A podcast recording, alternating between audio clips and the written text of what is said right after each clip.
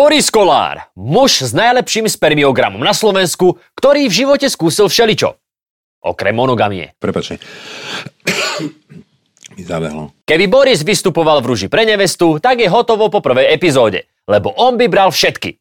Akurát by sa nešlo do Thajska, ale na matersku. Ja si neviem pomôcť. Ja vidím peknú ženu a, a mám problém. A ona tiež. Na tento problém inak existuje už niekoľko desaťročí riešenie. Volá sa antikoncepcia. O tej sme nepočuli? Dobre, toto bola vtipná otázka. Máte ešte nejakú inú humornú? Ah, kašli na to. Konzervatívny politik s liberálnym rozkrokom je v politike už 8 rokov. Ale až dnes sa mu podarilo identifikovať, čo táto krajina naozaj potrebuje. Priatelia, čo nám na Slovensku v súčasnosti najviac chýba? Normálnosť. Normálne správanie. Ak po normálnosti volá človek, ktorý je schopný oplodniť aj elektrickú zásuvku, je to na zváženie. Taký som iný nebudem, lebo ja nebudem iný. Boris Kolár okrem detí plodí aj vyjadrenia, ktoré nie celkom dávajú zmysel. Kde som niečo iné povedal a niečo iné urobil. Tak napríklad si proti LGBTI plus komunite, ale písal si si s transženou. Zastávaš ukotvenie Slovenska na západe, ale stretávaš sa s ľuďmi z ukrajinských sankčných zoznamov. Ale tak, možno sú to len kamaráti z detstva. Nemôžete za to, keď s niekým vyrastáte, keď s ním v detstve vyrastáte, v mladosti a neskôr, keď sa oni rozhodnú nejakej 25-ke ísť nesprávnym smerom. Inak, toto Boris povedal o ľuďoch, ktorí patrili k mafiánskej špičke na Slovensku. Oni boli na Varadere, ja v Havane, stretli sme sa, dali sme si kávu, niekto urobil fotku, to je celé. Oni sú inak Juraj Ondrejčák, svojho času šéf gengu Piťovcov. Ale tak, jedna fotka s kamošmi z detstva. Je tam toho. So Steinhublom a Deakom sa Kolár podľa záznamov podielal na pašovaní heroínu Fúha, toto už vyzerá vážne. Dúfam, že to Boris aspoň riadne vysvetlil. Jedna pani povedala. Ha, vybavené. Boris odvtedy ale prešiel poriadny kus cesty. Namiesto mafošov si dnes podáva ruky so svetým otcom. Jedna pani povedala, že pápež si po tomto stredku musel dva týždne máčať prsty vo svetenej vode.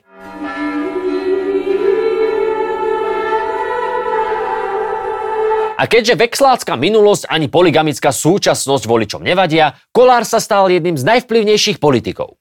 A budúce zloženie koalície môže záležať od toho, s kým pôjde Boris. A vieme, že preberavý veľmi nie je. Tak e, so smerom nepôjdeme. No, dnes sa na Fica díva ako na kondóm. Toto ja odmietam. Ale možno bude stačiť, keď sa Robo trochu upraví a... A mám problém. Dnes si dáme krátke zhrnutie pôsobenia tejto strany a skúsime uhádnuť, ku komu má Boris najbližšie. Naposledy z toho inak bolo takmer trestné oznámenie. Boris, čo si robil pre mafiu? O, tak... Otváral som im dvere, robil kávu, čistil topánky. A ten typek vedľa teba vyzerá, že každú chvíľku ti robí toto, že á, Boris, ty jeden, á, ani si neviem už predstaviť život bez toho, aby som nemal popárované ponožky. Á, ty jeden, keby si bol ženská, tak ťa... Ale vlastne tebe to je jedno. Aj mne. Poď do skladu. Šikovný chalan. A, z trestného oznámenia nakoniec nič nebolo. Ale dnes to možno vyjde. Sme rodina vstupovala do vlády ako drahá nevesta, no nakoniec sa z nej podľa očakávaní vykľula obyčajná, lacná dievka. Skrátka, kurva. Predseda sa vo vláde zviditeľnil, keď vyšlo najavo, že opájcol diplomovku, čo je kauza, ktorá mu prešla podobne ako milión ďalších. Povedal, že všetko bolo v súlade so zákonom a proste, že je všetko v súlade so zákonom. Jaj, táto Romana, to je národný poklad. Nechápem, ako to, že ona ešte neporodila malého vexláčika. Ako Borisova čajka mohla mať rôzne výhody. Napríklad sa vyvážať limuzínou počas zákazu vychádzania. Požiadala ma, či ju nekopnem do mesta. Aby ste tomu rozumeli. Dnes ho nezoberiem do, do lekárne. Ona sa vráti potom taxíkom. Tak som samozrejme neodmietol. Akože viem si predstaviť jeden liek, kvôli ktorému je Boris ochotný kopnúť kamošku do mesta. Klavin. Přípravek ke zkvalitnění erekce s rychlým nástupem účinku. Tak či onak, Boris skončil v nemocnici. No a v čase, kedy ste vy nemohli navštíviť ani mamičku s novorodencom, na jeho izbe bol deň otvorených dverí. A možno aj rozopnutých zipsov. Nebolo výnimkou, že dámske návštevy prišli aj o druhej v noci a samozrejme zostávali na izbe do rána. A problém opäť nemal on, ale sestričky, ktoré sa dostali do konfliktu s jeho konkubínami, lebo im vraj dlho chystali čaj. Prečo? Lebo sme normálni. Toto bol ale zatiaľ iba taký slabý čajový odvar a skutočné bomby prišli až s obvinením Pčolinského, ktorý skončil v kolúznej väzbe. Po kovovej konštrukcii Boris pustil z hlavy aj ostatné masky. Koľko potrebujete mŕtvych lučanských? Jedného? Nestačí? Desiatich potrebujeme mŕtvych? Nestačí? 50 vám budú stačiť, pani ministerka? Ó, ale sa rozohnil. Lebo vyšetrovanie korupcie je super, kým sa nedostane tak ďaleko, že sa môže týkať aj tvojich blízkych, alebo rovno teba. Už ma tak niekedy mykne.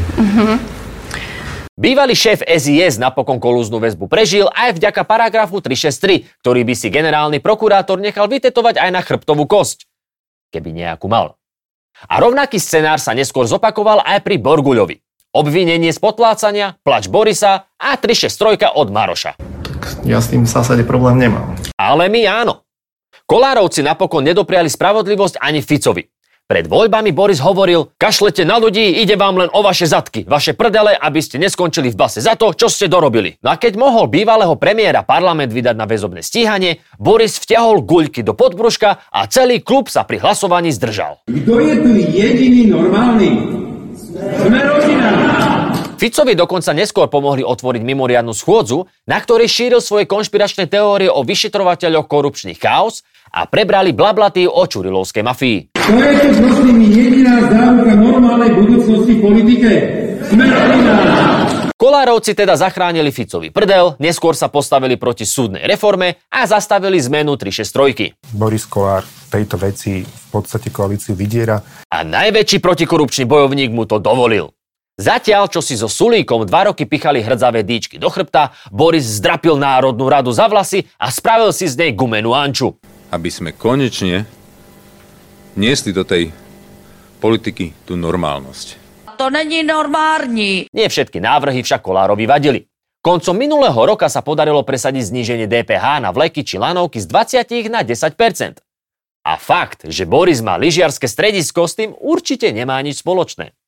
V znásilňovaní legislatívy sa ale dalo zájsť ešte ďalej. Parlament schválil Kolárovi právo prvej noci s každou nevestou. V aute naladíte už len fan rádio. Štát postaví nové lyžiarske stredisko. Pčolinský rezort. Aj posledné mesiace to v parlamente vyzeralo tak, že sa hralo podľa toho, ako píska jeden magor. Jaj, nie, tam ešte nie sme. Ale blížime sa. Aj vďaka Sme rodina neprešla novela zákona, ktorá má brániť praktikám konkurznej mafie. A schválená nebola ani vládna novela o krajinnom plánovaní. Viete čo, toto je jedna veľká hamba. Hambite sa. Naopak, Sme rodina nedávno prešla ale že brutálna zhovadilosť. Nová stavebná legislatíva, ktorá znemožní verejnosti a úradom posudzovať vplyvy projektov na životné prostredie. Ochranári aj ministerstvo životného prostredia však tvrdia, že nový zákon nahráva developerom na úkor ochrany prírody.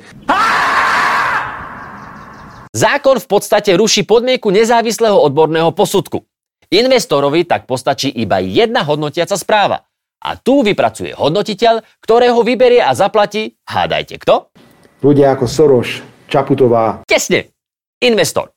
Čiže ten, kto bude stavať, si vyberie, kto jeho stavbu posúdi. Geniálne. To je ako keby si Kočner vybral svojho sudcu. Prečo? Lebo sme normálni. Posledné slovo bude mať Úrad pre územné plánovanie, ktorého predsedu zvolia na 7 rokov a bude ťažko odvolateľný. Taký druhý Maro Žilinka. Akurát prilba bude iná. Proste jediné volanie prírody, ktoré kola rešpektuje, je to, ktoré má v gatiach. Čo si ako prvé všimnete na žene a čím vás dokáže úplne sklamať? Oči. Sklamať. Oči. Vidím ženu a pozriem sa najprv do očí. Áno? Pozriem sa na oči a potom samozrejme okamžite pozerám na boky, na zadok, na prsia, ale jasne to prejde. Ako každý chlap klame, keď vám, ale viete čo, možno, že ani, nie, nie, áno, najprv pozriem tvár. A aj vás som si tak čekal, keď som Hej, prišiel. Tak najprv tvár, áno, áno, áno, áno. Tak tvár som, som si rada, pozrel a potom som si pozrel, potom som si pozrel celú postavu, keď ste sa otočili mi chrbtom. Ako toto celé dopadlo si môžete pozrieť ako exkluzívny obsah na OnlyFans. O tom, že sme rodina má stavanie v génoch, vieme už dávno. Chceme zaviesť systém stavania štátnych nájomných bytov, kde vám budeme garantovať dvojizbový byt za 200 eur. Kolár avizoval 25 tisíc bytov ročne s lacným nájmom, lebo však niekde tie jeho deti musia bývať. A realita? Cena nájmu bude porovnateľná s tým, čo ponúka trh. A to sa vyplatí. Čo na to hovorí Štefan Holý zo Smerodina, ktorý to mal celé pod palcom? Nájomné byty budú dostupné, nie lacné. Aj keď rozumiem, že ľudia by chceli všetko lacno. Nuž, ľudia by možno chceli len to, čo ste im pred voľbami naslubovali. Byty teda nebudú lacné a kto vie, či vôbec budú. Lebo zatiaľ ste ich skolaudovali koľko presne? 0,0,00. Zohnať dobrý a lacný nájom je dnes naozaj problém. Svoje o tom vie aj Slovenská správa ciest, ktorá sa presťahovala do nových priestorov, kde za 10 rokov zaplatí asi 14 miliónov eur. Pri pohľade na nájom sme zistili, že nájom za meter štvorcový je dvojnásobne drahší, ako je taký štandardný nájom, ktorý sa využíva bežne v Bratislave. OK, tvrdí to strana hlas, čiže to môže a nemusí byť pravda. Pravdou však je, že budovu vlastní firma, v ktorej ešte pred pár rokmi pôsobil Kolár aj členka predsedníctva Smerodina. Toto smrdí smerodinkárstvom. Okrem toho, že je plesnivá tá budova, to by sa dalo ešte nejako zvládnuť. Ale je plná azbestu. Tak nie rodinkárstvo, ale azbest. Zaujímavé, že o tom nevedia v Ústave pamäti národa, ktorý sídli v tej istej budove. Ale azbest je skvelá výhovorka. Jedna z azbest off, čo som kedy počul. Na záver si dáme ešte jednu pikošku. Vedeli ste, že vo vláde donedávna sedel aj Borisov brat?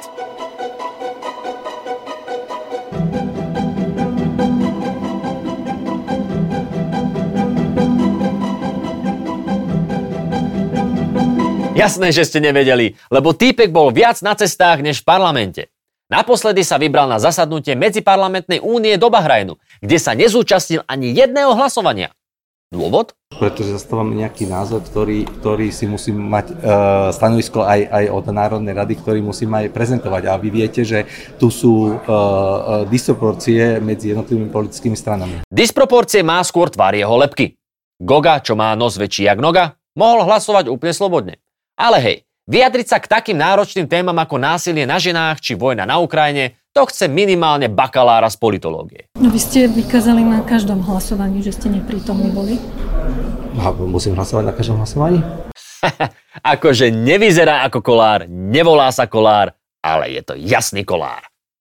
Keď tak premýšľam, možno by Slovensku prospelo, keby aj ostatní členovia strany Sme rodina už v parlamente neškodili ako azbest a radšej sa takto zadrbávali v zahraničí. Fotenie vtákov znie ako disciplína, v ktorej by aj Boris mohol excelovať.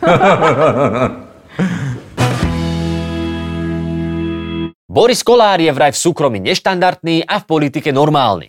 Aj keď skôr v súkromí je nenormálny a v politike je taký štandardný podpriemer. K Ficovi má blízko, ľudí okolo Tarabu nazýva tvrdými kresťanmi a vo všeobecnosti je schopný ísť s hocikým. Nie, nie, nie, čo neuteče na strom, tak to dobehnem. Takže keby sme si mali typnúť, ako sa zachová pri skladaní koalície, spojenie Smer rodina dáva zmysel. Tady vidím veľký špatný. Ale možno nás pred Borisom zachránia títo majstri sveta. Som veľmi rád, že dnes tu môžeme ohlásiť spoločne so stranou Jablko spoločný postup do volieb spoločnú kandidátku. Áno, Edo, Lucia a ich deblko.